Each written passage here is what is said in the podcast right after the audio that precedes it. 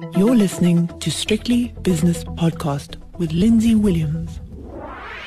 We normally have the opening, we normally have the five o'clock shadow, and we will have both of those today. But we have what they call the interim now, uh, because things are going on on the JSE which disturb me greatly. With me is Greg Davies, Chief Trader at Cratos Capital. Greg, I'm looking at my screen and I'm seeing the JSE down close to 2%. The all share index of the JSE close to 2% weaker, despite the fact we had a massive rally on Wall Street last night.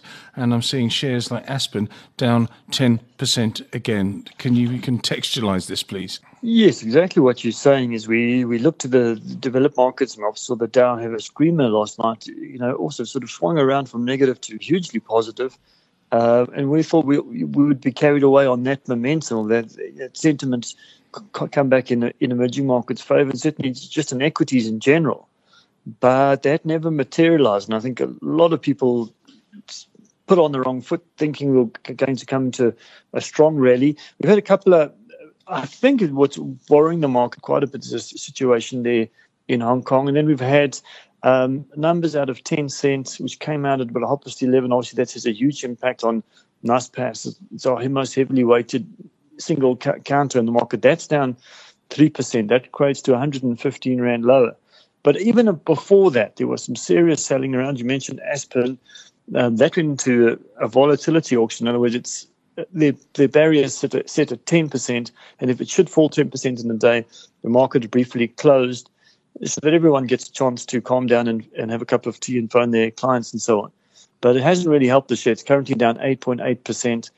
So there's no specific news. There was an, a SENS announcement this morning about some settlements uh, discussions with the, with the UK authorities, which you, you might have might have read as positive, um, but the, but the market's just not just not liking the Aspen story today. The other one we've been speaking about for the last couple of days has been Discovery.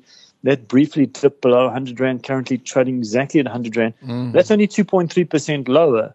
But the fact that it's unable to rally um, at all is uh, is a concern. It's a great concern. and Also, is of concern is the S and P futures, which were up around about 50 last night on the close. In fact, uh, the S and P last night was up 40 the real thing was up uh, 43 points, let's call it. It's now down 40 points. So it's reversed everything. The volatility is unbelievable, Greg. And as an old trader friend used to say to me, oh, when there's volatility, when a market is elevated or depressed, volatility at the higher level or the lower level, that means there's going to be a change in trend. And the, the S&P down 40 points at this time of the day, ahead of the US opening, which is in around about an hour's time. It's actually quite disturbing. And it's almost as though the JSE is intuitive here. It knew what was going to happen. We've got a 2% fall on the all share. It's extraordinary. Yes, and I mean, you can see it in certain indicators. Obviously, the Rand has pushed out a lot weaker after that rally yesterday, back to 15.27 against the US dollar. Gold price also a fair gauge that's pushed back to, to 15.12 after dipping to 14.88. With that 10% fall in the, the gold shares, some of that we've gained back up 4.6 But see what you're saying, volatility is very much there.